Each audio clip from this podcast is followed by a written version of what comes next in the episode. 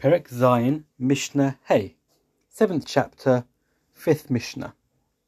Nitma habosor v'hachelev kayom.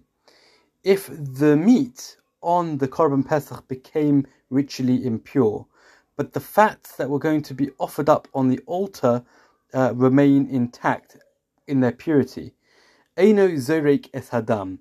You still do not throw the blood of that korban pesach the whole thing is invalid, since the main part of the korban pesach is for achilas, for eating it. So if, if the flesh, the meat is become tamei, uh, then the whole thing becomes invalid.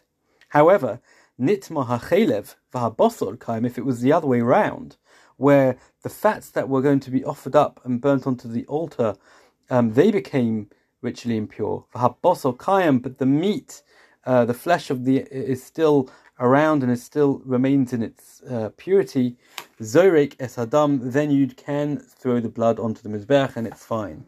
Uvamukdoshin enekain, and with other um, sanctified offerings, that's not the case.